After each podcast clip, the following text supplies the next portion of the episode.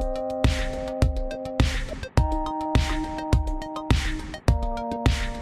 Mes chers amis, bonjour, ici Pauline Legnaud et vous êtes avec moi aujourd'hui sur un nouvel épisode de mon podcast. Pour ceux qui ne les connaîtraient pas encore, eh ben, ce podcast, c'est un moment où j'ai l'habitude d'inviter des personnalités toutes plus exceptionnelles les unes que les autres, des chercheurs, des scientifiques, des athlètes, des entrepreneurs et aujourd'hui un professeur de psychologie, de management à l'ESCP, qui est spécialiste d'un thème qui me tient à cœur, l'optimisme, la chance, l'audace vous avez certainement reconnu de qui il s'agit. Il s'agit donc de Philippe Gabillet que j'ai le plaisir d'inviter avec moi aujourd'hui. Nous avons parlé donc avec Philippe évidemment de ses sujets de prédilection, la chance, comment réussir à la cultiver, à la susciter, comment la voir aussi quand elle passe devant nous. J'ai également parlé beaucoup d'optimisme et je trouve que Philippe a été contre un certain nombre d'idées reçues très intéressantes à ce sujet. On a aussi parlé du temps long, euh, et à ce sujet, pareil, je trouve que la patience, qui est une des valeurs que Philippe met en avant dans ce podcast, est fondamentale. Bref, je pense que cet épisode va beaucoup vous faire réfléchir, comme ça a été le cas pour moi. En tout cas, c'est ce que je vous souhaite. Et si vous souhaitez contacter Philippe, eh bien, c'est très simple. Vous pouvez le faire sur son site internet, philippegabillet.com, que je vous mets dans les notes de l'épisode, mais aussi, bien sûr, sur LinkedIn. Je suis sûr qu'il sera ravi de savoir si l'épisode vous a plu. Mais je ne vous en dis pas plus et laisse place à ma conversation avec Philippe Gabillet. Bonjour Philippe. Bonjour Pauline. Écoutez Philippe, je suis enchantée, vous ne le savez pas, mais en fait il y a plein de raisons pour lesquelles je suis enchantée d'être avec vous aujourd'hui. Déjà parce qu'en fait on a une, un ami commun, je crois, qui s'appelle Alain Bloch, que je salue au passage. Et, euh, et qui a été mon, euh, mon directeur de thèse, vous voyez. J'ai lu ça en faisant mon travail sur vous et, moi, il n'a pas été mon directeur de thèse, mais je le salue parce que c'est le, ça a été pendant longtemps le directeur d'HEC Entrepreneur et moi qui m'a un peu changé la vie comme euh, comme école et donc euh, et donc bref, ça, les grands esprits se rencontrent si je puis dire. Donc je suis absolument ravie d'avoir ce, ce, lien avec vous. Et puis d'autre part, ça faisait un moment que je me disais Philippe, il faut absolument que j'aille sur le podcast. On a mis du temps à le faire, mais voyez, mieux vaut tard que jamais. Voilà. Alors Philippe, si ça vous va, je voulais commencer par euh, parler de votre livre L'éloge de la chance. Mm-hmm. Euh, il y a une citation que j'ai trouvée vraiment intéressante. Euh, j'aimerais vous la lire et que vous développiez parce que je trouve qu'elle va contre les idées reçues et même, je crois, pour tout vous dire en préambule, que tout le monde ne va pas apprécier cette citation parce que quand vous dites ça, vous nous mettez un peu devant nos responsabilités. Donc la citation est la suivante. Je me rends compte que la chance est non seulement une compétence, mais aussi une compétence qui se travaille. Je veux dire que ceux qui ont de la chance à répétition en sont responsables. Et ceux qui ont des coups durs à répétition en sont aussi responsables, du moins partiellement. Donc, je trouve que cette citation est très intéressante, comme je le disais, parce que elle va un peu contre l'idée que la chance, elle nous tombe dessus, euh, bah, voilà, de manière euh, complètement euh, irrationnelle. Donc, j'aimerais parler de ça, et puis aussi de cette notion de responsabilité aussi face à sa chance et face à l'optimisme. Oui, c'est effectivement, euh, moi je comprends que ça puisse euh, euh perturber un, un, certain nombre de, de, personnes. Il faut bien être clair, hein, c'est quand on parle de la chance à répétition, c'est-à-dire on, on, parle des gens qui ont des qui semble, qui donne le sentiment, qui donne l'impression que ils sont toujours sur les bons coups, ils rencontrent toujours les bonnes personnes, ils ont les bonnes opportunités. Donc, ce qui est problématique, enfin, ce qui est intéressant, hein, c'est vraiment la chance, euh, on va dire à répétition, quoi, la chance durable. Et quand on parle de responsabilité, pour être tout à fait honnête, le livre, il a été écrit, la première version d'Éloge de la chance avait été écrit en euh, 2012. Euh, et j'étais encore sur cette notion de responsabilité, mais dont je me suis un peu euh, éloigné depuis, parce que la notion de responsabilité, en particulier dans la langue française, renvoie à la notion de morale, quoi. Bon. Or, euh, c'est pas un problème de morale. Moi, je suis revenu en fait à Paul Ricoeur, qui parle plutôt d'imputabilité, c'est-à-dire que quelqu'un qui va avoir de la chance à répétition, qu'on le veuille ou non, il ou elle y est pour quelque chose. Bon, et de même, quelqu'un qui va euh, littéralement enchaîner les pépins, les revers, euh, les, les rendez-vous ratés, qu'on le veuille ou non, il y a à un moment donné une part qui lui est imputable. Et tant qu'un individu, et Dieu sait que les travailleurs sociaux le savent parfaitement, les psys le savent parfaitement, tant qu'on n'a pas réussi à faire toucher du doigt un individu en quoi il ou elle dirais, euh, a une part effectivement de responsabilité dans ce qui lui arrive, tant qu'on est sur la croyance de la fatalité, hmm. euh, le mauvais sort, etc., il est quasiment impossible de, de s'en sortir. Et ça n'enlève rien Attention à l'existence de la fatalité. Il existe effectivement un certain nombre de choses qui sont fondamentalement aléatoires, injustes, qui nous tombent dessus. Mais une fois, une fois de temps en temps. Mais lorsque ça prend un caractère régulier, la loose, si vous voulez, la loose ne peut pas je dirais, s'expliquer uniquement par des conditions sociales. C'est la faute au système, c'est la faute aux riches, c'est la faute aux gros, euh, c'est la faute à la société, c'est la faute au capitalisme. Au bout d'un moment, il faut, il faut un peu euh, raison garder. Et, et la, reprise en main de soi-même, d'ailleurs, hein, même par rapport à l'inattendu, elle passe aussi par cette claire conscience que notre vie, c'est pas l'imprévu qui nous tombe dessus, qu'il soit positif ou négatif. Notre vie, c'est ce qu'on va faire avec l'imprévu qui nous est tombé dessus, qu'il soit positif ou négatif. On est, voyez, on est sur un travail euh, de, je veux dire que le, le chanceux ou la chanceuse chronique, c'est quelqu'un qui vit en mode compost. C'est-à-dire que quoi qu'il lui arrive dans sa vie, en mode de déchets, accidents, difficultés, etc., il ou elle en fait quelque chose. Et c'est cette, cette notion-là qui est absolument centrale, à mon avis, en, en, en développement, en développement de soi.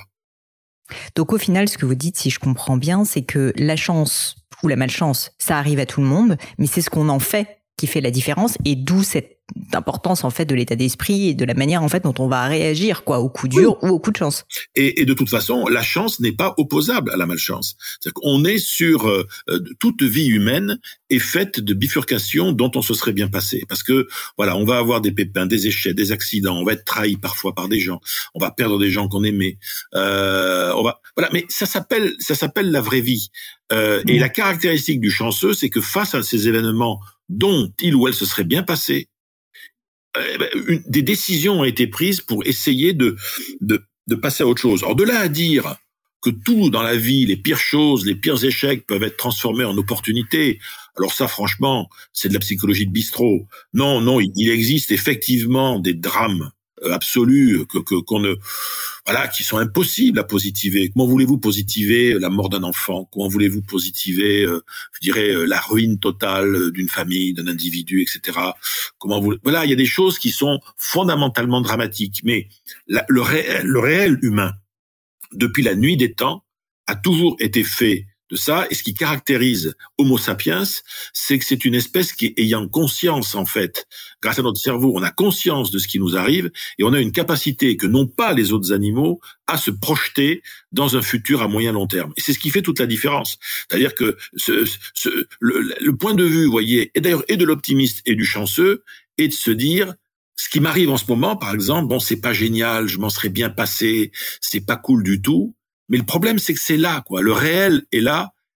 Qu'est-ce que je vais bien pouvoir essayer d'en faire? Quand, quand la douleur sera passée, quand la cicatrisation aura été faite, quand le deuil aura été fait, bon, je resterai avec toute cette vie qui me reste, ces nombreux jours et mois qui me restent à vivre. Qu'est-ce que je vais faire avec cette épreuve? On, on est dans une logique qui est d'ailleurs tout sauf euh, euh du, du euh, euh, c'est joyeux, c'est génial, etc. Moi, je suis un, devenu un adversaire au fil des années. J'ai beaucoup changé d'avis moi là-dessus. Hein. Le feel good, ça me sort par les yeux. Hein. tout ce qui est voilà le bonheur, le bien-être, etc. Le bonheur comme valeur suprême me semble être d'une une sottise absolue. non, non, le bonheur c'est pas la chose la plus importante au monde. La chose la plus importante au monde, à mon avis, c'est plutôt la justice, la vérité et l'amour. Hein. Mais sûrement pas le bonheur. Le, bonheur, c'est un peu euh, Et pourquoi est-ce que vous avez changé d'avis sur ce sujet? Qu'est-ce qui a fait que vous avez changé d'avis? J'ai changé d'avis parce que, euh, je, dans le fond, je ne me reconnaissais pas dans les gens qui disaient être d'accord avec moi. Et je dis c'est bizarre ça parce qu'ils sont censés ah oui oui j'ai exactement l'avis que vous avez. Et on me sortait des choses je dis mais si moi je projette ce genre de choses ça va pas ça va pas du tout. Et même d'un point de vue philosophique vous voyez j'étais euh, euh, moi je crois beaucoup à, à je fais partie de, de, de, de je suis rattaché euh, intellectuellement aux, aux, philosophes je dirais de de l'optimisme tragique, hein, de, de, comme Victor Frankl ou, ou Clément Rosset, donc des gens qui disent de toute façon la vie étant par nature, par nature tragique, puisque je vais disparaître, tous les gens que j'aime vont disparaître, et tout ce que j'ai créé dans ma vie, tôt ou tard, euh, sombrera, dans l'oubli. Donc, la vie étant absurde, la seule solution, c'est la joie de vivre.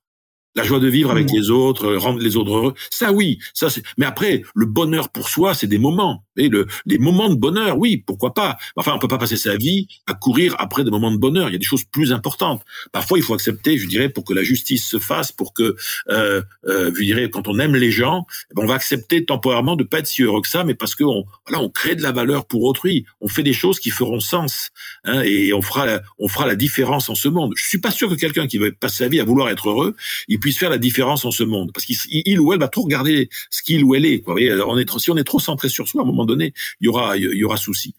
Et pour ça, l'optimisme de ce point de vue-là, c'était une idée d'optimiser le réel. Dire tiens, qu'est-ce qu'on mm. peut faire de mieux, de mieux avec ce qui est? Voilà. Et la chance, c'est ça, c'est se dire, euh, je vais essayer, essayer, c'est un pari à chaque fois, hein, essayer de transformer un réel parfois euh, euh, surprenant, mais pas dans le bon sens du terme, en quelque chose qui valait finalement euh, d'être vécu et euh, voilà on, on, est on est vraiment là dedans et avec cette notion d'imputabilité c'est vrai moi je reconnais à laquelle je suis très sensible aujourd'hui. Euh, je mmh.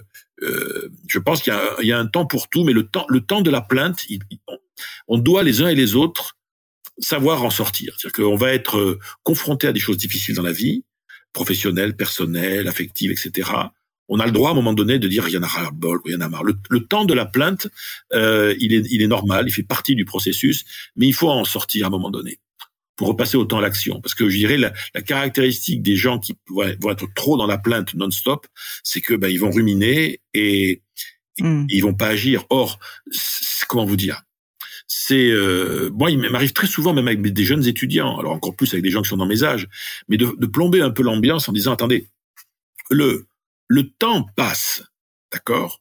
La notion de temps qui passe, les gens se rendent pas compte matériellement de ce que ça veut dire. Mais, comment vous dire? Imaginez que je vive une, belle vie, vous voyez, mais vraiment une belle vie, 90 ans mais en pleine forme, en ayant fait tout ce que je voulais faire. Bon, mais ces 90 ans, factuellement, factuellement, ça aura duré 33 000 jours. Si j'ai vécu 90 ans en pleine forme, j'aurais vécu dans ce monde 780 000 heures environ, dont j'aurais passé d'ailleurs un, tiers à dormir. Donc, c'est déjà pas mal, on peut faire des tas de choses avec ça, on peut changer la face du monde, mais le temps passe, quoi. Donc, à un moment donné, il faut se poser la question, est-ce que j'ai assez de temps pour me permettre de perdre du temps à ruminer, perdre du temps à se fâcher avec quelqu'un durablement, perdre du temps à ne pas tenter quelque chose que j'aurais aimé faire? Oui, au bout d'un moment, le temps, dans le fond, ça n'existe pas. Le temps, ça n'existe pas, c'est de la vie. Hein Quelqu'un qui vous dit je perds du temps, en fait, il vous dit je suis en train de perdre de ma vie. Quoi, hein Alors, quand on a 18 euh, ans, 19 ans, c'est pas un souci. Quand on a 65, ben, on, regarde différemment. Moi, je dis souvent ça à mes enfants. Mais papa, tu te reposes pas assez. Je dis, mais les, les, les filles, les filles. Moi, je dis, mais les filles, mais se reposer, c'est un truc de jeune. Vous avez tout votre temps, moi plus. Donc j'ai plus le temps. Je fais des choses qui m'intéressent. J'ai plutôt me reposer. Je dirais oui, s'il le faut, mais j'ai pas. C'est c'est c'est plus c'est pas mon truc. J'ai d'autres choses à faire. Je suis pas Highlander moi. Donc euh, euh ouais. Donc euh, il faut faire des choses avec le temps qui reste. Et je pense que la la vraie la vraie problématique aujourd'hui, elle est là-dedans. Il me semble en développement personnel. Philippe, c'est vraiment extrêmement intéressant et notamment euh, un, point qui m'a marqué dans ce que vous disiez, c'était aussi la notion euh, bah, donc d'imputabilité, de plainte et puis bah je tire le fil en disant le mot de victime quoi. Et, souvent en fait quand on est face à des difficultés, bah on, on se sent victime, on se sent donc affecté d'un mal qu'on n'a pas choisi, qui nous tombe dessus euh, de manière, bah, je disais irrationnelle, en tout cas inattendue, quoi. Et, euh, et donc ce que j'entends, c'est que vous dites que la plainte, quand on est face à ce genre de situation, elle est normale, il faut la vivre, mais à un moment donné, il faut aussi savoir passer à autre chose. Et, je voulais peut-être revenir là-dessus mm. parce que c'est vrai qu'il y a beaucoup de personnes qui, alors si je suis un peu dur, je dis se complaisent. Euh, si je suis peut-être plus, euh, euh, comment dire, plus empathique, je dirais, et, je, suis comme ça moi-même, hein, euh, qui en fait s'enferme, s'enferme dans une forme de, de, de victimisation qui est réelle parce qu'en fait, il y a eu, il y a eu un choc, il y a eu quelque chose de négatif qui est arrivé. Mais comment en sortir quand on s'enferme là-dedans? Bah, déjà, euh, comment vous dire, c'est il y a eu la, notion de zone de confort. Une zone de confort n'est pas toujours confortable, en fait. Voilà. Et euh, une zone de confort euh, euh peut être parfois une une zone de protection euh, nous, qui se nourrit de morosité, qui se nourrit même de ressentiment, c'est-à-dire que tant que c'est la faute des autres, euh, euh je dirais, j'ai dans le fond, j'ai moi rien à me reprocher. C'est-à-dire que mm. moi et moi-même sommes spectateurs des propres malheurs que le monde nous fait tomber dessus. Euh, mais d'un autre côté, moi, je, me méfie beaucoup de l'injonction. C'est ça aussi au, départ, c'est une quand j'ai commencé à travailler surtout sur l'optimisme, vous voyez, je voyais certains de mes collègues, d'autres euh, psychologue, sociologue, dit oui bon, il vaut mieux être optimiste que pessimiste. Ben non, non, je suis navré. C'est, c'est pas, il y a pas de il faut. C'est pas l'injonction. C'est presque toujours quelqu'un, quelque chose qui tient pas la route. À part éventuellement, tu aimeras ton prochain comme toi-même, qui est pas trop discutable. Mais après, le, pour le reste, après, ça se discute vraiment euh, fortement. Euh, et la posture de victimisation, c'est un regard euh, qui euh, qu'on va porter sur ce qui nous est arrivé, on porte aussi sur les autres, mais dans le fond, euh, la seule chose qu'on peut reprocher à la victimisation, me semble-t-il, c'est très personnel, c'est que la victimisation nous fait perdre du temps de vie précieux. Voilà. C'est c'est ça qui est dommage. C'est une espèce, une espèce de gaspillage existentiel. Euh, car je dirais, euh, voilà, on peut d'ailleurs parfois être victime, mais justement, ça s'appelle la vraie vie parce que il y a des tas de choses qu'on peut pas changer. Vous voyez, dans une vie humaine, euh, le monde n'est pas toujours juste. Parfois, c'est les salauds qui gagnent et les braves gens en prennent plein la figure. C'est comme ça. On n'est pas toujours payé de retour. On est parfois trahi, trompé. Euh, notre confiance est mal placée. Mais c'était la vraie vie, quoi. C'est ça, c'est ce qui se passe. Euh, tout change et puis tout change, et puis un jour tout finit. Euh, il y a des réalités comme ça qui, qui sont, je dirais, qui font partie de, de la, du, du réel avec lequel il faut faire. Et malgré ça, je dirais, c'est ce que d'ailleurs c'est Nietzsche hein, qui disait, parce qu'il faut de toute façon, il faut être heureux et malgré tout. Euh, la, la, jouir de la vie, se réjouir de la vie euh, telle qu'elle est. Alors, en l'occurrence, c'est Spinoza, mais qui, qui nous explique bien que la euh, euh trouver en fait dans le réel dans la réalité euh, l'énergie pour continuer à avancer. Et c'est là où je voulais en venir avec les autres, parce que euh, dans la victimisation, mine de rien, euh, c'est bien beau de dire faut pas être victime. Mais quand on a ça dans la tête, c'est comme si on avait un bug dans le logiciel. Hein. Des gens qui sont victimes de ça, victimes de leur propre auto-victimisation, vous avez beau leur dire, euh, bah, attends, secoue-toi, il faut que tu t'en sors. C'est pas évident. On a parfois bah besoin de rencontrer un tiers. Le tiers, ça peut être un travailleur social. Le tiers peut être un psy, un coach. Le tiers peut être un meilleur ami. Le tiers peut être un jour un de nos proches, un, enfant, un parent qui va nous mettre euh, un choc, un choc émotionnel, va nous mettre devant notre propre réalité. Mais c'est pas évident de, s'en sortir par soi-même. Vous savez, le, s'il y a, a aujourd'hui un mythe incroyable dans l'univers du développement personnel, c'est quand on veut, on peut. Ça, c'est une des choses les plus débiles qui a jamais été euh, racontée. Ben non, il y a tout un tas de gens, ils ont beau vouloir, ils, ils peuvent pas. Ils peuvent pas parce qu'ils n'ont pas la capacité, ils n'ont pas la, santé pour le faire. On a besoin d'être aidé. Et même, on voit d'ailleurs dans tous les parcours de résilience réelle, on se rend bien compte qu'à un moment donné, on a rencontré quelqu'un qui hmm. nous a euh, alors ouvert les yeux, remis l'église au milieu du village, euh, secoué, euh, tout ce qu'on veut. Et, et parfois d'ailleurs, on pourrait presque dire que l'objectif premier serait de dire mais voilà qui je suis prêt à écouter pour voir mon monde différemment? Et, d'ailleurs, vous savez, j'ai une chose qui m'a beaucoup frappé moi au début, parce que moi j'ai quand même commencé à faire, faire être sur ces sujets-là. J'avais j'avais 30 ans, quand donc j'en ai 65. Donc ça fait quand même, comme je dis souvent, fait 35 un petit moment. 5 ans que je suis dans le business. Et c'est vrai qu'au moment, au tout début, euh, je faisais des séminaires assez jeunes déjà. J'ai fait, j'ai animé pour des entreprises dans lesquelles je travaillais, des séminaires de développement personnel, de travail sur soi, tout ça. Et je me souviens très bien que on était dans cette espèce de modèle qui continue à être pratiqué par beaucoup de gens, qui est le modèle de l'objectif. Tu veux quoi dans le fond? De quoi tu as vraiment envie? Qu'est-ce qui te ferait plaisir? Qu'est-ce que tu aimerais réaliser? Euh, On est sur voilà, euh, réapprends à te projeter euh, dans, dans, dans dans un futur. Et un jour, je me suis dit mais à un moment donné, je me dis, mais il y a un truc qui colle pas. Je pense que la question, qu'est-ce que tu veux, qu'est-ce qui te ferait vraiment envie, où tu veux aller, cette question projective, vous voyez, dans le futur, je pense qu'elle arrive trop tôt. Je pense que quand on fait un travail sur soi, la première question qu'on devrait se poser, c'est plutôt où suis-je aujourd'hui et dans quelle mesure c'est moi qui m'y suis conduit? C'est-à-dire comment, quel est toi aujourd'hui ta responsabilité ou l'imputabilité, comme on disait, dans ce que tu es aujourd'hui, surtout dans la partie qui te plaît pas. que donc état des lieux, état des lieux de la réalité. On remet tout, on, on voit les choses telles qu'elles sont. Est-ce que tu as aujourd'hui, est-ce que tu as pris des décisions dans ta vie ou tu as refusé de prendre des décisions qui en fait t'ont mm. amené là où tu es aujourd'hui? Tant qu'on n'a pas identifié, mais même si c'est microscopique, hein, euh, on, parfois des gens ont eu des tas, des tas de, de, de problèmes créés par leur environnement, leur écosystème, etc. Très bien. Mais tant qu'on n'a pas réussi à identifier la micro-part qui vient de nous dans celui ou celle qu'on est devenu aujourd'hui, on peut rien faire. Quoi. C'est, c'est, euh, puisque c'est, c'est cette prise de conscience là qui va commencer à nous montrer que on a des marges de manœuvre. Et la caractéristique de la victime, c'est qu'elle a le sentiment, à tort ou à raison, qu'à l'instant T, elle n'a plus de marge de manœuvre. Et tant qu'un individu a le sentiment qu'il n'a plus de marge de manœuvre, il rentre dans une logique psychologique d'impuissance.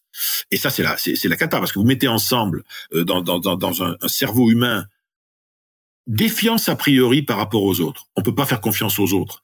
Et deux, en, en plus, impuissance. Et non seulement on peut pas faire confiance aux autres, mais en plus, de toute façon, on n'a pas vraiment de marge de manœuvre sur la réalité. Là, ça va être compliqué. Là, ça devenir compliqué. Et ouais, parce qu'on a l'impression de ne pas avoir d'emprise euh, sur rien, quoi. Quel est le rôle du travailleur social, du meilleur ami, du coach, du curé, de l'imam, de ce qu'on veut? C'est de dire attends, voilà des zones de ta vie. Voilà, tu peux avoir confiance. Pour, tente le coup, fais le pari de la confiance, même si tu dois être trahi, et regarde un peu mieux quelles sont tes capacités à toi d'agir. Et je pense que quand on veut remettre quelqu'un sur pied, c'est sur ces deux piliers qu'il qui, qui, faut travailler. Euh, expliquer à la personne que la confiance, c'est un pari, donc un pari défend mmh. le père. C'est comme ça. Mais tant qu'à faire, on a davantage de chances qu'il nous arrive des choses formidables en faisant confiance aux autres, au risque effectivement d'être trahi, trompé, déçu, etc. Et ensuite, on a effectivement des faiblesses, on a intérêt à se réconcilier avec, on a des vulnérabilités, il vaut mieux se réconcilier avec. Dire, ok, je suis comme ça, je bah, suis pas parfait, je le serai jamais. Il y a beaucoup plus de choses dans la vie que je ne sais pas que de choses que je sais, j'ai beaucoup plus d'incompétences que de compétences, mais je ne peux faire la différence en ce monde qu'en identifiant en priorité là où je suis bon, là où sont mes qualités, là où sont mes capacités, et en poussant là-dessus à mort. Voilà. Donc, euh, souvent, c'est les deux, ce sont les deux piliers pour lesquels on peut accompagner quelqu'un. C'est passionnant, Philippe. Et alors, je, vais me, je, vais me lancer dans une question un peu personnelle, mais est-ce que vous avez déjà vécu un tel moment? Est-ce que vous pourriez nous en parler? Et justement, alors votre cheminement pour d'abord vous, refaire cet état des lieux, quoi, si j'utilise mes termes, c'est-à-dire se dire, ok, ben, je suis pas parfait. Voilà les moments où j'ai flanché, où j'ai faibli. Voilà mes faiblesses. Et puis ensuite cette deuxième partie de donner la confiance. Alors, d'un point de vue euh, strictement euh, professionnel, euh, moi au départ je suis un littéraire. Mais quand je dis que je suis un littéraire, je suis un vrai littéraire. Hein. C'est les choses qui m'ont toujours intéressé. C'était vraiment la littérature, la poésie, le théâtre. voilà. Ça, ça m'intéresse beaucoup. Les sciences humaines un petit peu ça m'a un peu mais c'est vraiment un truc qui m'a jamais intéressé c'est ce que je fais aujourd'hui. Enfin quand, je m'explique l'entreprise le management tout ça. Maintenant je peux le dire puisque je suis à quatre mois de ma retraite. Donc de toute façon euh, la messe est dite. Mais on vous en tient par rigueur. on tient par rigueur. Mais c'est vrai que euh, un moment de doute ça a démarré assez tôt. Moi j'ai je quitte l'université euh, j'ai je dois avoir 24 ans 25 ans dans les débuts des années 80 et je dis je peux pas rester à l'université parce que à l'époque il faut être docteur il faut être agrégé euh, et puis est-ce que je veux vraiment faire une carrière universitaire, j'en suis pas sûr. Et je me mets en tête un truc invraisemblable. Je dis tiens, je vais, je vais trouver du boulot. Je vais travailler. Mais travailler, les gens s'en souviennent plus aujourd'hui, les jeunes s'en souviennent plus aujourd'hui. Mais en 83, il y a un truc qui s'appelle le chômage de masse. Et euh, j'ai envoyé des centaines de CV, etc. Et tout le monde m'a dit mais pendant ça a duré un an cette affaire je me suis fait jeter de partout. Et là, j'avais un vrai doute, quoi, parce que bah, mes parents, ils m'avaient aidé jusque-là, mais il fallait quand même essayer de faire quelque chose. Hmm. non, vous n'avez pas fait d'école de commerce, vous n'êtes pas juriste, vous n'êtes pas ingénieur, vous n'êtes pas scientifique. Euh, voilà, euh, retournez à vos chères études. Et euh, ne trouvant pas de boulot, j'ai fait un, la seule chose que j'ai trouvé. Mon père, malheureusement, il m'a prêté à l'époque 30 000 francs, hein, ce qui devait être 5 000 euros d'aujourd'hui.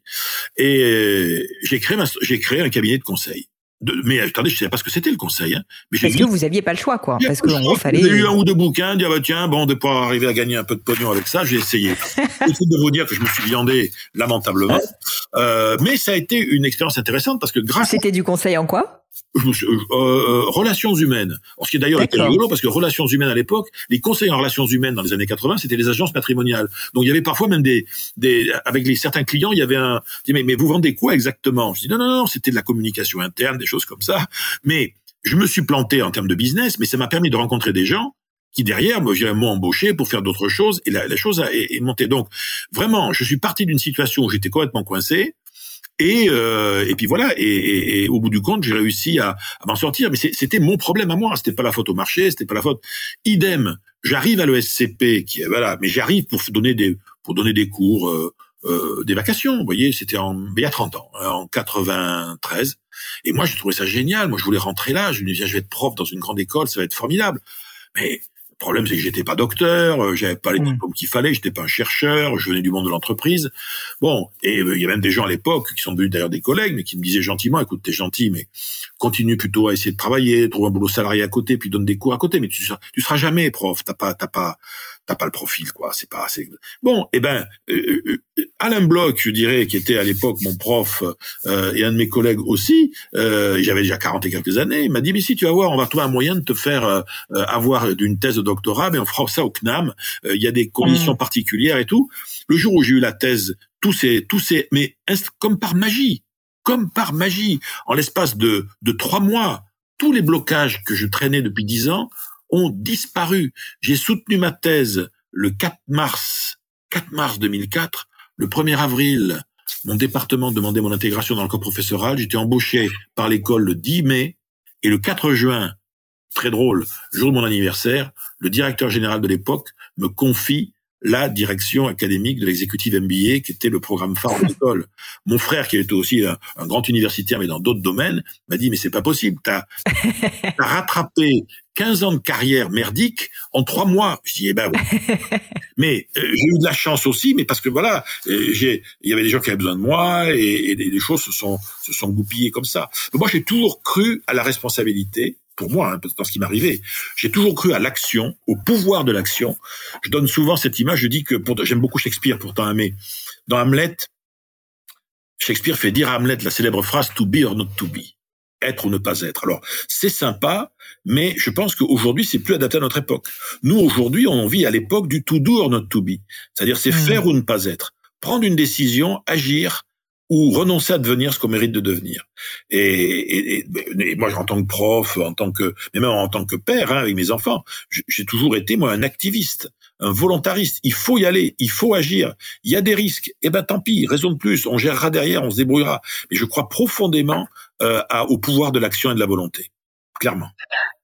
Quand vous parliez tout à l'heure euh, de ce passage, euh, d'ailleurs très très rigolo euh, sur bah, sur donc la, la montée en puissance dans le monde universitaire, puis finalement grâce à Alain notamment le fait que vous ayez et grâce à vous bien sûr réussi à faire cette thèse, je retiens quand même donc cette notion de de s'associer à des personnes ou de s'entourer de personnes qui nous tirent vers le haut. Et vous avez dit assez brièvement, mais vous avez quand même dit, bon, il y avait plein de personnes qui me disaient que ça allait jamais le faire, que c'était impossible, etc. Comment est-ce que vous avez fait pour euh, bloquer, on va dire, votre langage euh, intérieur qui euh, fait que vous n'avez pas écouté ces 150 000 personnes qui vous disaient en permanence, ça ne va pas le faire? Parce que ça, en tant qu'entrepreneur, on l'a déjà entendu des milliers de fois, des discours soi-disant bienveillants aux protecteurs qui nous expliquent que notre vision est voie d'échec en tout cas. Et pourtant, ben, je vois bien là via cet exemple que ben, c'est justement ce genre de discours qu'il ne faut pas écouter. Alors, faut pas non plus euh, faire n'importe quoi, mais à l'inverse, réussir à s'entourer de personnes qui croient en nous et qui nous ben, font euh, trouver un chemin de traverse pour réussir à atteindre euh, notre rêve, notre objectif, ou en tout cas une vie meilleure. Oui, alors après, comment vous dire? Ça, renvoie d'ailleurs à, à, une question que qu'on rencontre souvent quand on forme des jeunes entrepreneurs. Euh, moi, je l'ai fait, je l'ai fait à l'ESCP pendant pendant quelques années, et j'avais toujours été très très frappé par euh, le rapport qu'on entretenait à la notion d'opportunité, qui pour moi était une chose qui était souvent mal comprise. Euh, j'ai souvent dit moi à des jeunes qui me disaient ah, mais je suis en train de chercher l'opportunité quand j'aurai trouvé la bonne opportunité là je, me lancer. Et je suis convaincu que on ne trouve pas une opportunité. La meilleure façon de trouver des opportunités, c'est d'en être une soi-même. C'est-à-dire de, de se poser la question de pourquoi est-ce que des gens auraient intérêt à prendre langue avec moi, travailler avec moi, et ainsi de suite.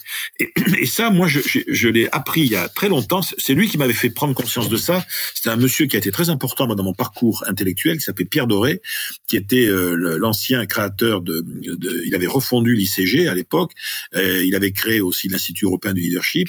Moi, je l'ai connu, il était déjà très très très âgé. Et il, c'est lui qui m'avait expliqué ce qu'était le principe, de, ce qu'il appelait l'échange de valeur et d'utilité. Moi, qui est un principe qui a vraiment guidé mon parcours et, je l'ai passé à plein de gens. Ils peuvent confirmer que ça fonctionne comme ça. Le principe de valeur et d'échange de valeur et d'utilité, ça tient en quelques mots très simples. La meilleure façon pour atteindre ses objectifs dans la vie, c'est d'aider ceux dont on a besoin à atteindre les leurs. Point. Alors attendez, je veux bien qu'on le répète.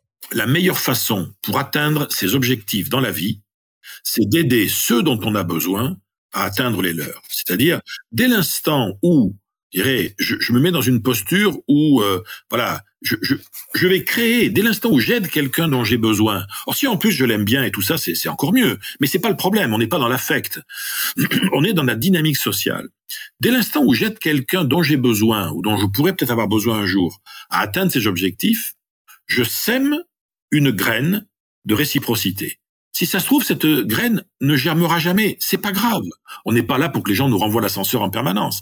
Mais quelqu'un qui va passer sa vie, et en ce qui me concerne, je peux vraiment dire que j'ai passé ma vie à aider des gens à atteindre leurs objectifs. Mécaniquement, tôt ou tard, la graine de réciprocité germe.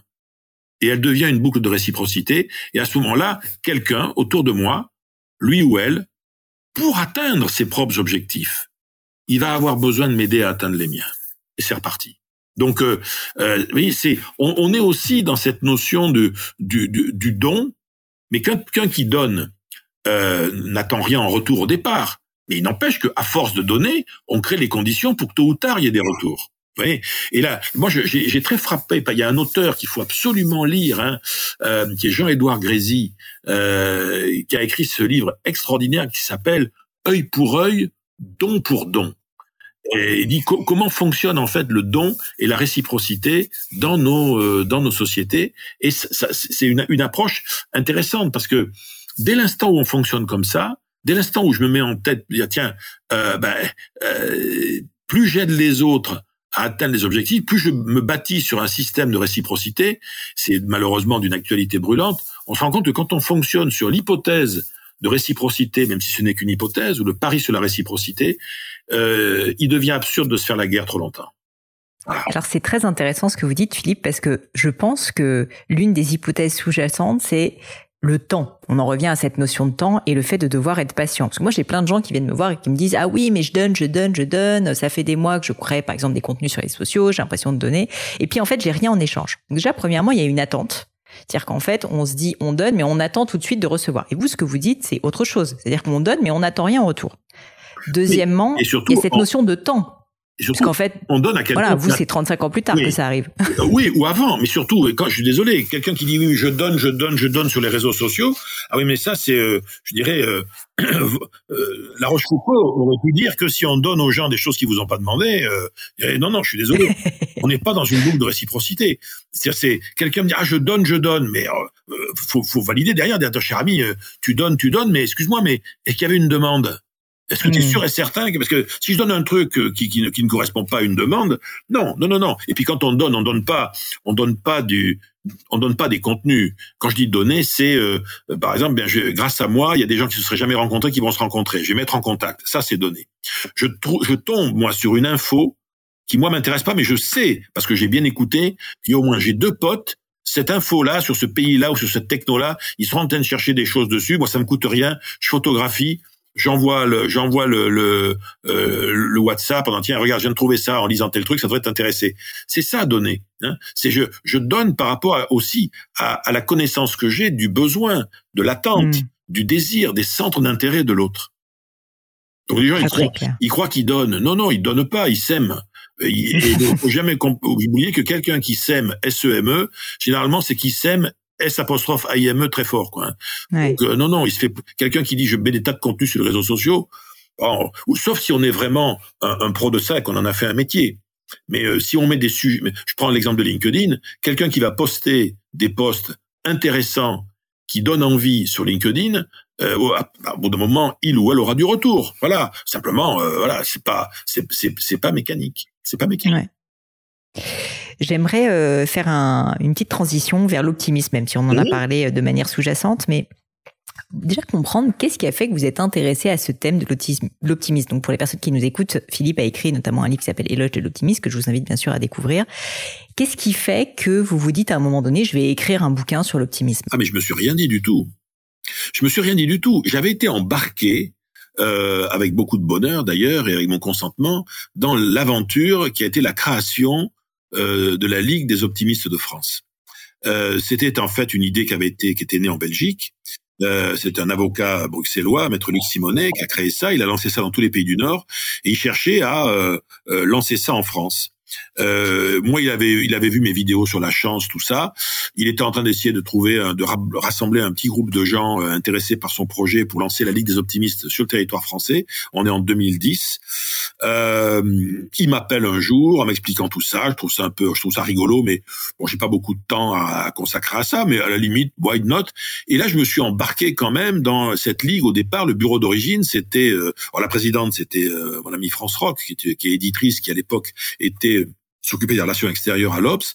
Et puis dans, dans le lot, si vous voulez, c'était un groupe de gens, c'était Jean Dormesson, Eric Orsena, Eric Emmanuel Schmidt, Mathieu Ricard, etc. C'est pas mal. Bon, euh, bon, et tous ces gens, bien sûr, eux n'avaient absolument pas le temps d'écrire quoi que ce soit.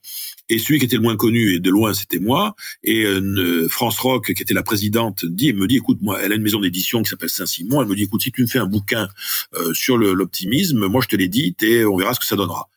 Euh, et donc voilà, je me suis lancé là-dedans un peu comme un comme un défi. Euh, j'ai écrit le bouquin sur l'optimisme, il a bien marché.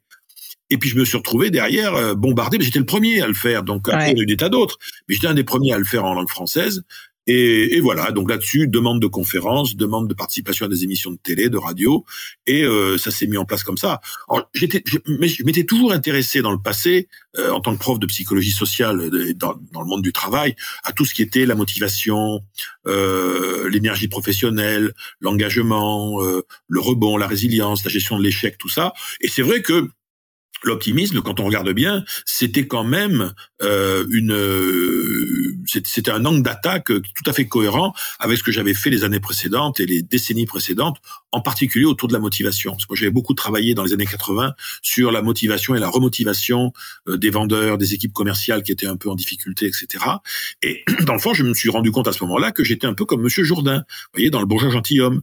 Je faisais de l'optimisme sans le savoir depuis des années, mais j'avais appelé ça autrement. J'avais appelé ça remotiver, remonter le moral. Euh, mais en fait, c'était, d'un point de vue cognitif, c'était l'activation des circuits mentaux de, de l'optimisme. Je crois que la plupart d'entre nous, euh, on remonte le moral d'un copain ou d'une copine qui vient de se faire larguer, on remotive un collaborateur qui n'y croit plus, on arrive à convaincre un jeune qui voulait quitter le lycée d'y rester. Eh on, on, on, on active chez l'autre les circuits de l'optimisme. Et en fait, on ne sait pas que ça s'appelle comme ça, et pourtant c'est ce qu'on est en train de faire. Voyez, voilà. On fait de la prose sans le savoir.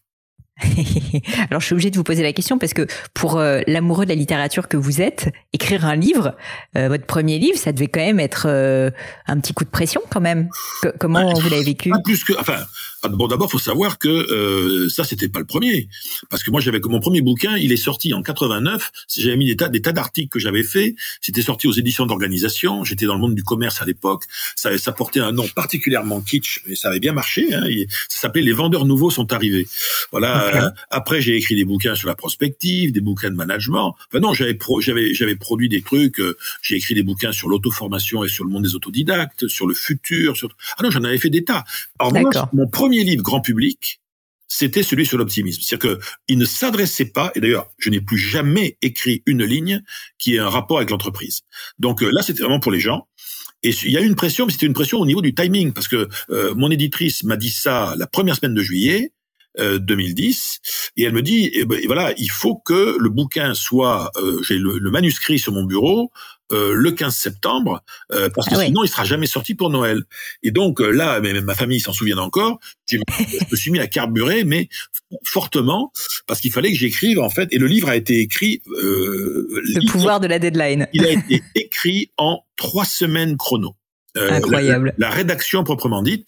Et après, bon, il y a eu éloge de la chance. J'ai fait éloge de l'audace, euh, l'art de changer de vie en cinq leçons, euh, éloge de l'incertitude. Enfin voilà. Donc euh, euh, de l'inattendu, pardon. Donc après, ça, ça, ça a continué. il y avait une pression, mais mais moi, ça, moi, j'adore ça. Hein. Je, je suis, je pense que euh, écrire, c'est l'activité qui, qui, me plaît le plus, et ça sera au, au centre de mon activité de retraité. Il y aura ça parce qu'il y a des tas de projets d'écriture, des tas de projets de bouquins. Donc euh, là, vraiment, euh, pour moi, c'était euh, c'était une pression, mais c'est une saine pression. Et c'était la pression du gars qui va faire une course. Il dit allez, je m'entraîne, j'y vais, je fonce. Mais c'était, il y avait un stress, mais un bon stress, quoi, un stress joyeux. Toutes ces notions, l'optimisme, l'audace, la chance, euh, bon, elles sont liées évidemment. Et je pense qu'il y a une question que je voulais vous poser depuis le départ, c'est comment est-ce qu'on fait pour cultiver finalement tous ces états d'esprit, parce que j'ai l'impression que c'est un peu ça, euh, dans, dans, nos vies où euh, ben le, le, le, la vie, comme vous l'avez très bien dit, n'est pas toujours facile. Le, le discours ambiant aussi est pas toujours optimiste, euh, plein d'audace, le risque est quand même, et la, le principe de précaution sont érigés aujourd'hui quasiment en impératif catégorique. Et la chance, bah voilà, on se dit, elle est là, elle passe, euh, ça nous tombe dessus, mais bon, il y a, y a, une notion de déresponsabilisation qui est liée à ça. Donc, quand on est actuellement dans une phase où on a envie de se dire, bah, j'ai envie de cultiver finalement toutes ces valeurs qui sont importantes pour moi. Est-ce que vous auriez des conseils à nous donner concrètement, quoi, pour essayer bah, d'aller un peu plus dans cette direction? Bah, Déjà. Euh c'est compliqué de se lever le matin en disant allez hop tiens allez aujourd'hui je vais être optimiste. Non, c'est clair. Franchement c'est pas c'est pas simple. En revanche, on peut parfaitement se lever le matin en disant aujourd'hui je vais tenter dès que je le pourrai d'être un diffuseur d'optimisme. C'est-à-dire que je, être optimiste pour moi, moi honnêtement, je, je m'en tape un peu, quoi, parce que j'ai l'impression que j'ai toujours été. Donc, euh, bon, en revanche, moi, je veux être optimiste pour les autres. Moi, mon, je, pour mes enfants, mes tu vois, mes filles, elles sont, euh, elles cherchent des stages, elles, elles ont aussi demandé être celui qui dit, tiens, regarde, on va regarder la situation différemment pour mes amis, pour euh, les gens que je rencontre dans des conférences ou avec qui je discute après dans des débats, etc. Euh, être quelqu'un qui va diffuser ça, ça, ça me semble intéressant, mais surtout, faut bien, faut bien comprendre que y a, c'est quelques réflexes de base en fait très simples dans la vie de tous les jours. C'est, c'est dire voilà, euh, il y a toujours plus de solutions qu'on ne le pense. Voilà, on est toujours plus libre qu'on le croit. Ça, c'est une, le premier point de vue de l'optimisme, c'est celui-là, c'est de dire, c'est non négociable. Il y a aujourd'hui des options, des solutions, des voies alternatives tu les connais pas encore totalement, tu les as pas totalement vues, mais c'est une hypothèse, je dirais, de d'amélioration possible des choses. Ça, c'est le premier point. Le deuxième point, on parlait tout à l'heure du fameux verre à moitié plein. Le verre à moitié plein, c'est une métaphore un, un, peu cliché, un peu simplette, mais qui est quand même que, voilà, il existe dans le monde tout un tas de choses qui vont bien. Bon, et on ne peut se nourrir en énergie, et même parfois, je dirais, si on est en colère face aux injustices, etc., cette saine colère face aux injustices, aux malheurs, etc., elle va nécessiter pour pouvoir se transformer en quelque chose, de capitaliser sur des points forts, des alternatives, des choses qui fonctionnent. Euh, voilà, donc le, essayer de regarder aussi ce qui va bien, euh, mais ça ne veut pas dire que c'est facile. Hein. Aujourd'hui, vous en avez j'allume la télé, euh, j'allume la télé, et puis bon, c'est la guerre en Ukraine. Bon, ça c'est un fait. On va pas euh, bon. Et en ce moment même, à l'heure où on se parle, dans le monde, il y a un certain nombre de conflits qui sont en train de s'apaiser. Ça intéresse personne. Mais voilà, ils sont en train de s'apaiser. Hmm. Aujourd'hui, c'est un vrai problème, hein, cette, cette réforme des retraites, etc. Bon, il n'empêche que tous les jours, voilà, ben il y a des gens qui créent des structures, qui créent des boîtes, qui s'en sortent. Euh, la recherche scientifique continue d'avancer. Euh, avoir un cancer il y a dix ans et l'avoir aujourd'hui, c'est pas la même chose. Et dans dix ans, ça sera encore une autre affaire. C'est-à-dire que le monde est plein de choses passionnantes, hmm. je dirais, qui montrent que c'est le, que s'il y a une imbécilité, alors une imbécilité structurelle, c'est c'était mieux avant. Parce que si, si ça c'était vrai, ça voudrait dire que si tous les gens qui disent c'était mieux avant avaient raison, ça voudrait dire qu'il y a 500 ans c'était le paradis ici. Hein. C'est-à-dire qu'on on mourait à 30 ans, on voyait pas grandir ses enfants. Là, enfin, voilà, on n'avait aucune possibilité de s'en sortir socialement ou de, ben, voilà, ça c'était la cata. Donc les choses bougent plutôt positivement. Donc un, il y a des solutions. Deux, nos forces nous en apprennent quand même beaucoup plus sur la façon de nous en sortir que nos faiblesses. Et troisième élément, je dirais, euh, l'action, je dirais, est, est toujours euh, quelque chose qui est... Euh, euh, nous sommes de toute façon tous, à un moment ou à un autre, libres d'agir. Donc euh, au quotidien, c'est aussi ça. Ça ne veut pas dire que par ailleurs, il faut pas compatir hein, euh, au, mmh. malheur du monde. Il y a des choses très tristes qui se passent, etc. alors, il y a de l'ambiguïté aussi là-dedans, parce que le rapport que nous, je dis nous, on est dans, on est dans un pays quand même, qu'on le veuille ou non, qui est très protégé. Hein, on n'est pas. Moi, j'ai bien qu'il y ait de bon ton de râler, d'expliquer que, comme disait Sylvain Tesson, euh, euh, la France, c'est un paradis dont tous les habitants pensent qu'ils vivent en enfer. Euh, mais on est pas mal ici. Et quand on, dès qu'on voyage un peu, on dit bon, c'est beau ailleurs, hein, mais comment dire C'est ici, quand même, il, se passe des tas de trucs intéressants. Quoi. Euh, on reste quand même dans un, environnement, pour l'instant en tout cas, qui reste assez euh, euh, assez protégé. Et c'est pas c'est c'est pas euh, scandaleux de, de, de le reconnaître, quoi. Bon, mais à côté de ça, le, le, le monde évolue plutôt dans le bon sens sur plein de choses. Alors effectivement, il y a des vrais gros problèmes réchauffement climatique, etc. Ça, c'est, c'est, c'est, waouh. Bon. Mais, ok, il faut en tenir compte. Mais à côté de ça, au niveau mondial, c'est pas moi qui le dis, c'est l'OCDE, c'est pas on le mesure. La pauvreté dans le monde recule. La violence recule. La maladie recule. C'est-à-dire que on, soigne de plus en plus de choses pour de moins en moins cher. Et voilà, et il se passe des tas de choses intéressantes hein, euh, autour de autour de nous.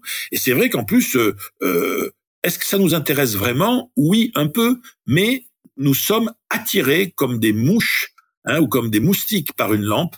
On est attirés par ce qui va pas, comme si, comme si le spectacle des choses qui ne vont pas, parfois, nous rassurait. Hmm. Ah là là là, les pauvres gens. Hein. Oh, heureusement qu'on n'est pas là-dedans. Hein. Oui, effectivement. Oui, puis quand ça va bien, il y a un côté, il y a rien à voir, quoi. Alors qu'en fait, si, il y a à voir que ça va bien le, train qui arrive à l'heure ne m'intéresse que si c'était celui que je devais prendre. Sinon, ça m'intéresse pas. Ben, je peux comprendre d'ailleurs. Hein. En revanche, ce qui est intéressant dans une success story, on préfère toujours les success stories, euh, mais parfois euh, les histoires d'échecs peuvent aussi nous apprendre plein de choses intéressantes. Dans le fond, je pense que les gens s'intéressent pas au négatif, contrairement à ce qu'on dit. Les gens s'intéressent au dramatique. C'est-à-dire que ce qui nous nous attire hmm. notre attention, c'est là où il y a de l'intensité, des émotions fortes de la colère, de la peur, de la joie, euh, de la surprise. Voilà, c'est, on carbure dans le fond à ça. Et c'est vrai que ben, ben on, on, trouvera davantage de surprise, de colère, de joie, euh, de tristesse ben, dans des événements parfois un peu un peu extrêmes. C'est vrai, c'est vrai, c'est vrai. Pour vous, Philippe, euh, l'optimisme, toutes ces notions euh, de d'état d'esprit, une fois de plus, c'est ça vient d'où? C'est quelque chose qui, qui est forgé dans notre enfance, c'est inné, ça, se construit dans le temps? Pour ce qu'on croit en savoir, parce que là, faut être, faut être prudent. Il semblerait quand même que euh, et l'optimisme et le pessimisme d'ailleurs hein, soient vraiment des dimensions qui sont elles sont inscrites en nous. Quoi. C'est-à-dire qu'on nous naissons dans le. C'est pas appris quoi. Non, on a un pro, le progiciel que l'on vous savez, on, est avec un cerveau qui est très très immature, mais euh, il y a quand même des circuits, il y a des pré-circuits qui sont là. Et je pense qu'on a on a deux circuits qu'on a tous à la naissance, qui sont le circuit de la peur, parce que si on n'avait pas un circuit de la peur qui va nous apprendre à avoir peur pour nous enfuir, ben on ne survivrait pas. Et on a un circuit de l'espoir qui nous permet de nous projeter euh, positivement dans un certain nombre de choses. Mais ces circuits, au départ, je, je garde la métaphore euh, informatique, c'est du progiciel. Ils sont pas paramétrés. Qu'est-ce qui va les paramétrer? Bah, La vie, quoi. Euh, les parents, la famille, le milieu culturel dans lequel on est né, les événements de vie plus ou moins heureux ou plus ou moins tragiques qu'on a vécu et qui font que progressivement, on va avoir une espèce de disposition en tant qu'adulte. On a une disposition plutôt plus ou moins optimiste ou pessimiste qui va se constituer. Et donc ça va devenir un trait de caractère qui fait que euh, voilà, il y a des gens qui sont des ils ont le sentiment d'être des, des optimistes un peu ontologiques et euh, d'autres on en voit dans les médias qui sont des pessimistes en apparence. Bon. Mais hmm. tout ça est très euh, est très simplificateur parce que je dirais même le grand optimiste peut avoir des coups de blues et de doute et le pire des pessimistes peut de temps en temps se, se réjouir par rapport à un projet qui qui va qui va aboutir. Bon. Euh, donc voilà, donc ça vient effectivement, c'est clairement inscrit en nous, mais c'est vrai que c'est aussi euh, un processus d'apprentissage. Et puis, ce qui va changer tout, c'est, euh, on va dire, l'optimisme, mais l'optimisme en tant que méthode de relation avec autrui. Je m'explique. Euh, vous savez, il y a cette expression en français qu'on connaît tous, qui est quand le jour où on devient papa ou maman, pour la première fois, on dit attention, tu as désormais charge d'âme. Bon, mais il y a tout un tas de métiers, de fonctions sociales où en fait nous avons charge d'état d'âme. Les, enseignants, les soignants, les travailleurs sociaux, les parents effectivement, dire des gens qui ont une responsabilité à travers ce qu'ils vont dire ou ce qu'ils vont faire, ils vont avoir un impact sur le moral des gens autour d'eux. Dès l'instant où on a charge d'état d'âme, parce que c'est notre job, quoi. Voilà, il faut bien comprendre que on peut parfaitement jouer la carte de l'optimisme, alors que soi-même on l'est pas fondamentalement, mais on doit aux autres, on doit aux autres d'être des producteurs d'espoir, de confiance, d'enthousiasme, etc.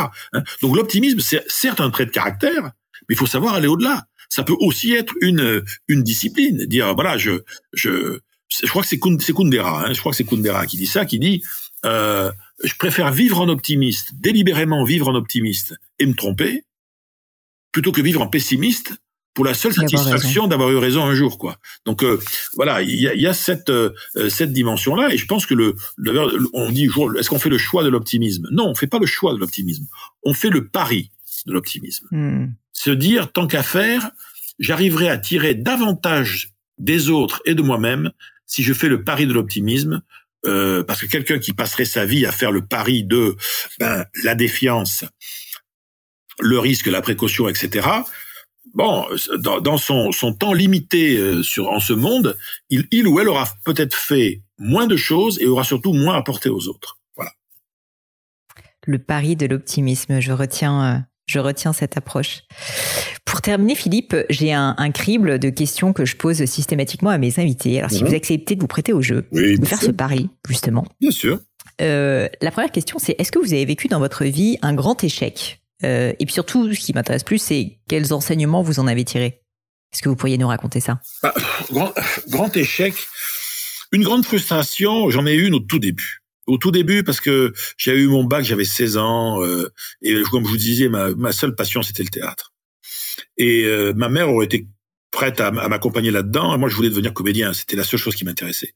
Mais bon, voilà, j'étais dans un milieu protestant, bourgeois, bordelais. Euh, bon. Et mon père, je, moi, je devais avoir 17 ans, et il m'a dit, écoute, non, t'es gentil, mais là, et là, il y a eu un vrai.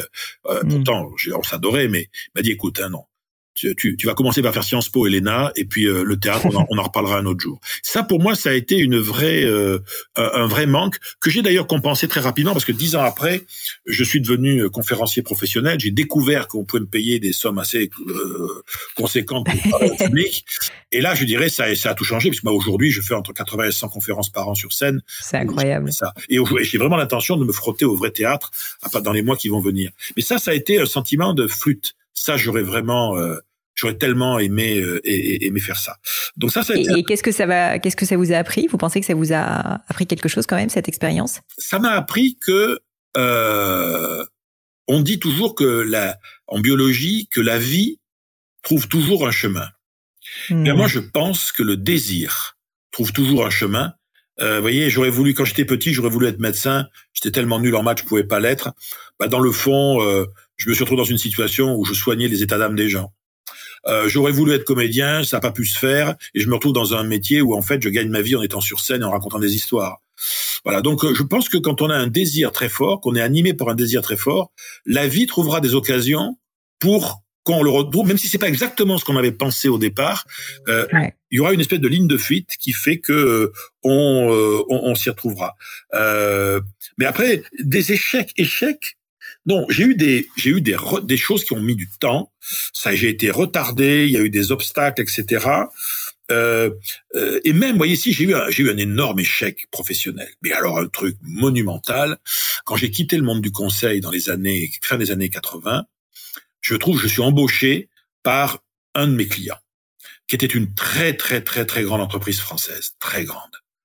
Euh, et moi, j'étais persuadé, parce que vu le salaire qu'il me proposait, j'avais 30 ans, mais c'était le bonheur, je savais plus où j'habitais, c'était incroyable, quoi. J'étais devenu, euh, voilà.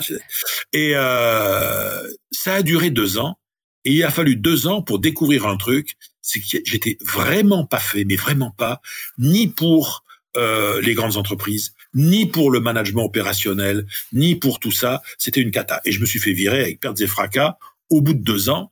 Mais je dirais, ça, ça a été factuellement, c'était un, échec puisque je me suis fait quand même virer d'une entreprise. Je peux, je peux pas vous donner le nom, mais je me suis fait virer d'une entreprise qui avait quasiment jamais viré personne. Tellement c'était une structure quand on y rentre, on y meurt, quoi. Bon. Et moi, ils m'ont dégagé au bout de deux ans. Et je pense qu'ils ont eu raison parce que j'étais pas fait pour ça. Et cet échec, en fait, je l'ai vécu comme tel pendant, allez, un mois. Et après, tout d'un coup, tous les gens avec qui j'étais en contact avant d'y rentrer ont pris contact avec moi, m'ont proposé des projets de folie, et trois mois après, je faisais mon premier cours à l'ESCP. Donc euh, voilà, c'était un vrai échec, mais que j'ai jamais vécu comme tel, quoi. Euh, c'était, euh, c'était un, bah, c'était un inattendu, quoi. C'était un pépin. C'était, voilà. c'était la mouche dans le beurre, quoi. Voilà. C'était pas un point d'arrêt, en tout cas. Non, c'était pas un point d'arrêt. S'il y avait quelque chose à refaire dans votre vie personnelle, professionnelle, qu'est-ce que vous referiez différemment? Alors, je vais revenir, on a parlé de Kundera tout à l'heure. Kundera a écrit un, ensemble d'essais qui s'appelle Les Testaments trahis, et dans lequel il y a un, des essais qui s'appelle Les chemins de brouillard. Et il nous donne une image que je trouve intéressante, il nous dit la chose suivante. Vous et moi, nous avançons dans le brouillard. C'est-à-dire que on ne sait pas de quoi demain va être fait, mais être dans le brouillard, ça ne veut pas dire qu'on est dans l'obscurité. C'est-à-dire que on voit quelqu'un qui est en plein brouillard, par exemple, dans la purée de poids, il voit quand même la personne qui est à côté de lui. Il devine un peu des formes sur le bord du chemin. Et devant lui ou devant elle, à 10 mètres, 20 mètres, 30 mètres. Puis à un moment donné, ça disparaît. Mais ce qui est fascinant dans la vie, c'est que quand on se retourne sur le chemin parcouru, il y a plus de brouillard, puisque on sait ce qui s'est passé. Et on a tendance à juger celui qu'on était il y a 10 ans, 20 ans, 30 ans, 40 ans, en oubliant que lui ou elle, à cette époque-là, il était dans le brouillard où on est aujourd'hui. Donc, moi, je pense que dans le fond, j'ai essayé de faire, et je pense que j'ai dû faire le mieux qui était possible à chaque fois, bien sûr, on pourrait toujours se réinventer des, des vies, mais c'est Nietzsche qui nous dit euh, l'éternel retour, c'est de se dire j'ai vécu un truc, si je devais le revivre, j'aimerais bien le revivre de la même façon parce que hmm. c'était ce qui devait être. Donc, et c'est vrai, je suis pas très, euh, je suis pas nostalgique pour dessous moi. Euh, j'ai toujours eu le sentiment, pas d'avoir fait parfaitement, mais j'ai toujours le sentiment d'avoir fait euh, de mon mieux avec ce qui m'arrivait, mes limites, euh, mes carences, etc. J'aurais peut-être pu. Alors, bien sûr, je voudrais vous dire, euh, j'aurais peut-être voulu, mais j'ai encore beaucoup de temps devant moi. Hein, mais bon, c'est vrai j'aurais peut-être pu lire davantage. J'aurais peut-être pu écrire davantage. Et je pense qu'il y a une chose en revanche que j'ai que je savais que j'ai pas su bien faire. Je, euh, il faudrait que je m'ennuie davantage. s'ennuyer, ça c'est la lecture de Jean Dormesson qui m'a apporté ça. Il dit parfois la création passe obligatoirement par euh, par le fait de savoir s'ennuyer et l'oisiveté va ben, va créer un processus créatif. Alors ça, j'ai bien l'intention de l'expérimenter dans les mois qui viennent. Je vous en reparlerai. Je vous souhaite beaucoup d'ennui alors Philippe. Une autre question pour vous, qu'est-ce que vous trouvez beau? Alors, je trouve beau euh, la musique en général. Euh, je trouve beau la nature la nature. Et pourtant, je suis, je suis un homme des villes, hein. mais euh, je, voilà, j'aime bien. Euh, autant y aller y habiter, euh, c'est pas trop mon truc, mais j'admire. Pour moi, la beauté de la nature, des sites naturels, c'est quelque chose qui m'a toujours euh, euh fasciné. Donc, la musique, les mots, les mots. Je suis un, moi, je mmh. peux fondre en larmes en lisant à haute voix un extrait d'un texte quoi. Je, autant d'ailleurs, j'ai pas j'ai pas une vraie euh, je suis pas très sensible à aux arts plastiques. C'est-à-dire que je dis ça parce que bon, c'est pas c'est le contraire de, de, de, mon entourage. Ma femme et mes enfants sont sont très euh, peinture, dessin, sculpture, machin. Moi pas du tout. Moi c'est vraiment littérature, théâtre, poésie, musique. Euh, et et puis j'adore la beauté des gens. Moi j'aime les, les gens beaux les hommes beaux, les femmes belles. J'aime beaucoup la, la, beauté physique euh, et qui est pas obligatoirement d'ailleurs, qui peut changer selon les cultures, sur les endroits où on est. Euh, je suis très très euh, sensible à, à ça. Euh, et puis surtout, moi, je me suis toujours réjoui de la beauté des autres. Ça, c'est un truc. que je trouve que je me réjouis que les gens écrivent des textes fabuleux. Quand quelqu'un, je trouve quelqu'un qu'en face de moi qui est qui est qui est, qui est bien, qui est, je, je, suis content pour lui. Moi, je me suis toujours été, je me suis toujours réjoui de de, de l'existence de la beauté chez les autres. Et je ne sais pas l'expliquer d'ailleurs, je sais pas, je sais pas pourquoi. Est-ce qu'il y a quelque chose qui vous irrite, qui vous met en colère? Euh, Ben, par rapport à ce qu'on disait au tout début, je suis de plus en plus irrité. Oh, c'est une irritation, hein, c'est irritant. Par euh, le déni de responsabilité le fait de ne pas vouloir admettre que, dans le fond, on a souvent que ce qu'on mérite, euh, ça, je dirais, ça me, ça m'agace. Moi, les, le, le ressentiment, euh, ceux qui vivent dans en permanence dans l'envie, la jalousie, etc. Surtout l'envie, d'ailleurs, parce que moi, la jalousie, on peut comprendre, parce que la jalousie, c'est quelqu'un essaie de me prendre un truc qui était à moi, et je suis d'accord. Mais l'envie, c'est-à-dire euh, vraiment être euh, l'autre, je lui dénie le fait d'avoir mieux que moi euh, parce que le fait hmm. qu'il est mieux que moi, c'est injuste. Ça, c'est quelque chose qui m'insupportent euh, profondément. Euh, parce que justement, j'aime trop la liberté. Je pense que euh, beaucoup de gens vont gâcher du temps de vie en n'utilisant pas la liberté qu'ils avaient, juste parce qu'ils la voient pas, ou en refusant d'admettre qu'ils avaient quand même des zones de liberté et de marge de manœuvre. C'est ça que, que je trouve parfois euh, agaçant. Mais c'est plus une, à la limite, c'est plus une réaction de de, de, de, de, tristesse que de colère. Et euh, et, et puis bon, j'ai j'ai j'ai en horreur tout ce qui ressemble de pro ou de loin à de la discrimination. Euh, Je hmm. peux comprendre que ça existe, mais je n'aime pas ça. Que, que, ce soit toutes les formes de discrimination, hein. euh, que ce soit le, le, le racisme, euh, euh l'homophobie, euh, la misogynie, etc. J'aime pas ça. J'aime pas ça. Je, je, je suis très mal à l'aise avec, avec ça. Je comprends. Est-ce qu'il y a, Philippe, une cause qui vous tient particulièrement à cœur dont vous pourriez nous parler? Ben, Moi, j'ai eu la, la, chance de, de, de rencontrer les gens d'une association qui s'appelle 60 000 rebonds, euh, qui m'ont fait le, la gentillesse et l'honneur de, m'accueillir au sein de leur conseil d'administration. 60 000 rebonds, c'est une association qui va s'occuper de chefs d'entreprise qui se sont retrouvés suite aux, accidents de la vie euh, à la rue. Donc euh, voilà, non seulement ils ont fait faillite, mais euh, la, ça s'est enchaîné, c'est euh, faillite personnelle, divorce, euh, déménagement, dépression, euh, etc. Et donc vous avez, on, ça s'appelle 60 000 rebonds parce que après la crise de 2008, il y a eu 60 000 faillites en France, 60 000 procédures collectives. Et là, cette année, on va en avoir 40 000 quand même encore. Et euh, quand on est chef d'entreprise, ben, on n'a pas de couverture sociale, on n'a pas de chômage, on n'a rien. Et beaucoup de ces chefs d'entreprise, qui sont des hommes ou des femmes qui ont pris beaucoup de risques pour les autres et pour eux-mêmes, eh ben, et le jour où ils se retrouvent à la rue, ben voilà, c'est pas c'est pas eux qu'on pensera en premier. Et 60 000 rebonds, son son action, c'est de d'aider ces, ces ces gens qui ont un jour ont pris un risque pour les autres dans la société à s'en sortir, à rebondir, à recréer, voire à retrouver un, job. Donc ça, moi, je suis très très attaché à à, à ça. Euh, c'est vraiment quelque chose qui moi euh, est important. Et puis aujourd'hui, comme je, bon, euh, je vais continuer aujourd'hui à donner beaucoup beaucoup de mon temps entre autres sur ce thème de l'optimisme, pour des causes comme euh, la, bah, la, maladie chronique, euh, euh, la lutte contre le cancer, etc. Parce que je pense que le, le, mental ne fait pas tout, mais voilà, je, je, crois que le la, on, peut apporter beaucoup dans l'univers de la santé. je peux apporter beaucoup à, aux, gens dans, dans cet univers-là. Si je peux donner donner quelque chose, ça sera ça sera avec ça sera avec un grand bonheur. Et alors justement, Philippe, si jamais on veut s'intéresser à ce sujet avec vous, donc c'est 60 000 euh, rebonds. 60 000 rebonds, il suffit d'aller sur euh, Internet. C'est une grande, une grande association qui a des structures dans toutes les régions de France et euh, qui euh, fait, ce sont que des bénévoles qui sont soit des coachs bénévoles, soit des chefs d'entreprise bénévoles et qui vont aider donc sur un processus qui est très normé, très structuré, qui vont aider ces chefs d'entreprise qui sont qui ont fait faillite sur la base du volontariat à redémarrer et on les remet sur pied à tout niveau en termes de santé, en termes de psychologie, etc. Et derrière, d'autres chefs d'entreprise les accompagnent pour recréer un nouveau projet, soit salarié, soit entrepreneurial. Donc c'est 60 000 rebonds et euh, on tape 60 000 rebonds et on trouve tout ça. Bah, je vous remercie. Je vais, euh, aussi partager le lien. Euh, quelques dernières petites questions pour vous. Est-ce qu'il y a, euh, et ça c'est une question qui va vous plaire, je pense, est-ce qu'il y a une citation, une maxime qui vous tient particulièrement à cœur, peut-être que vous vous répétez régulièrement, que vous pourriez partager avec nous?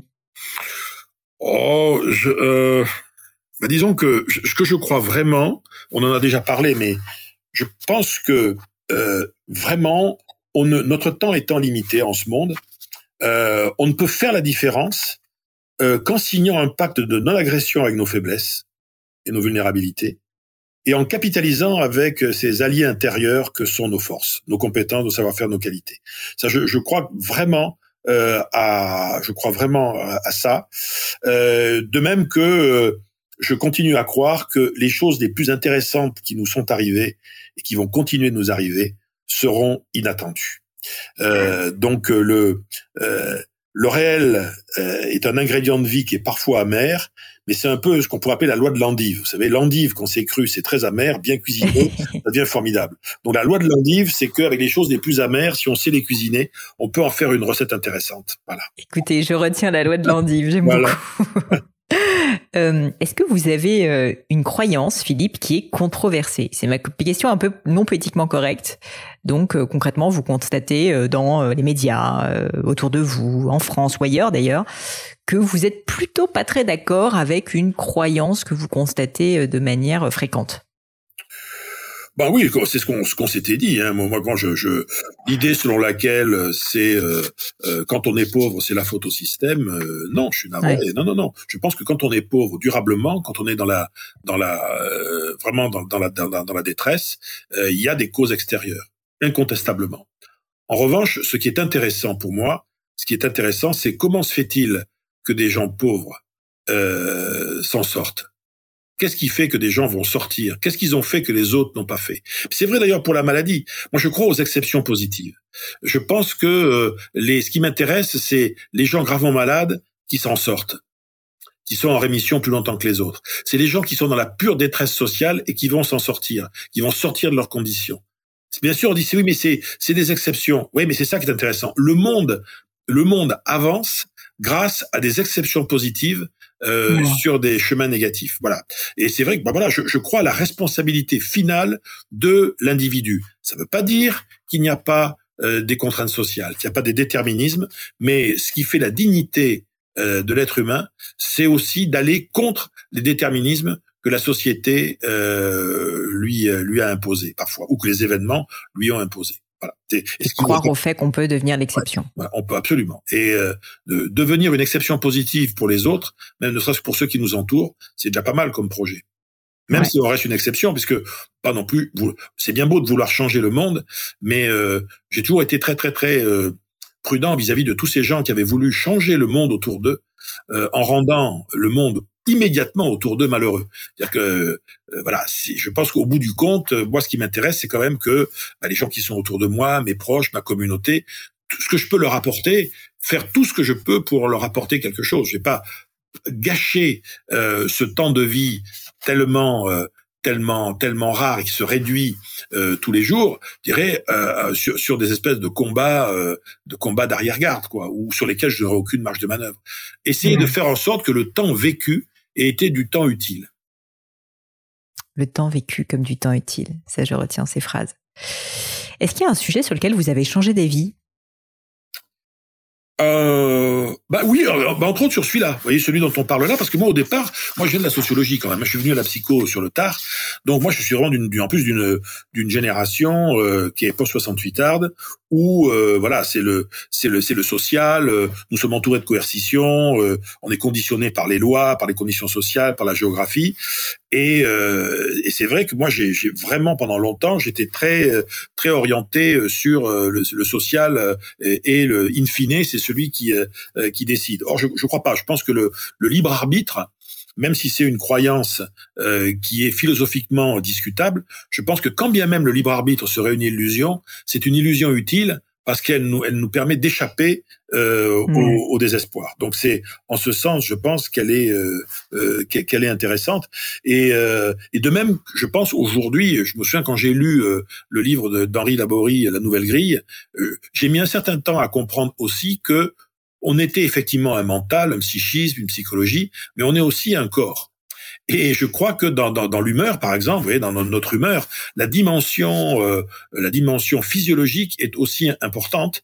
Et euh, nous, nous sommes un, organisme qui est un organisme, on va dire, bio socio-historique.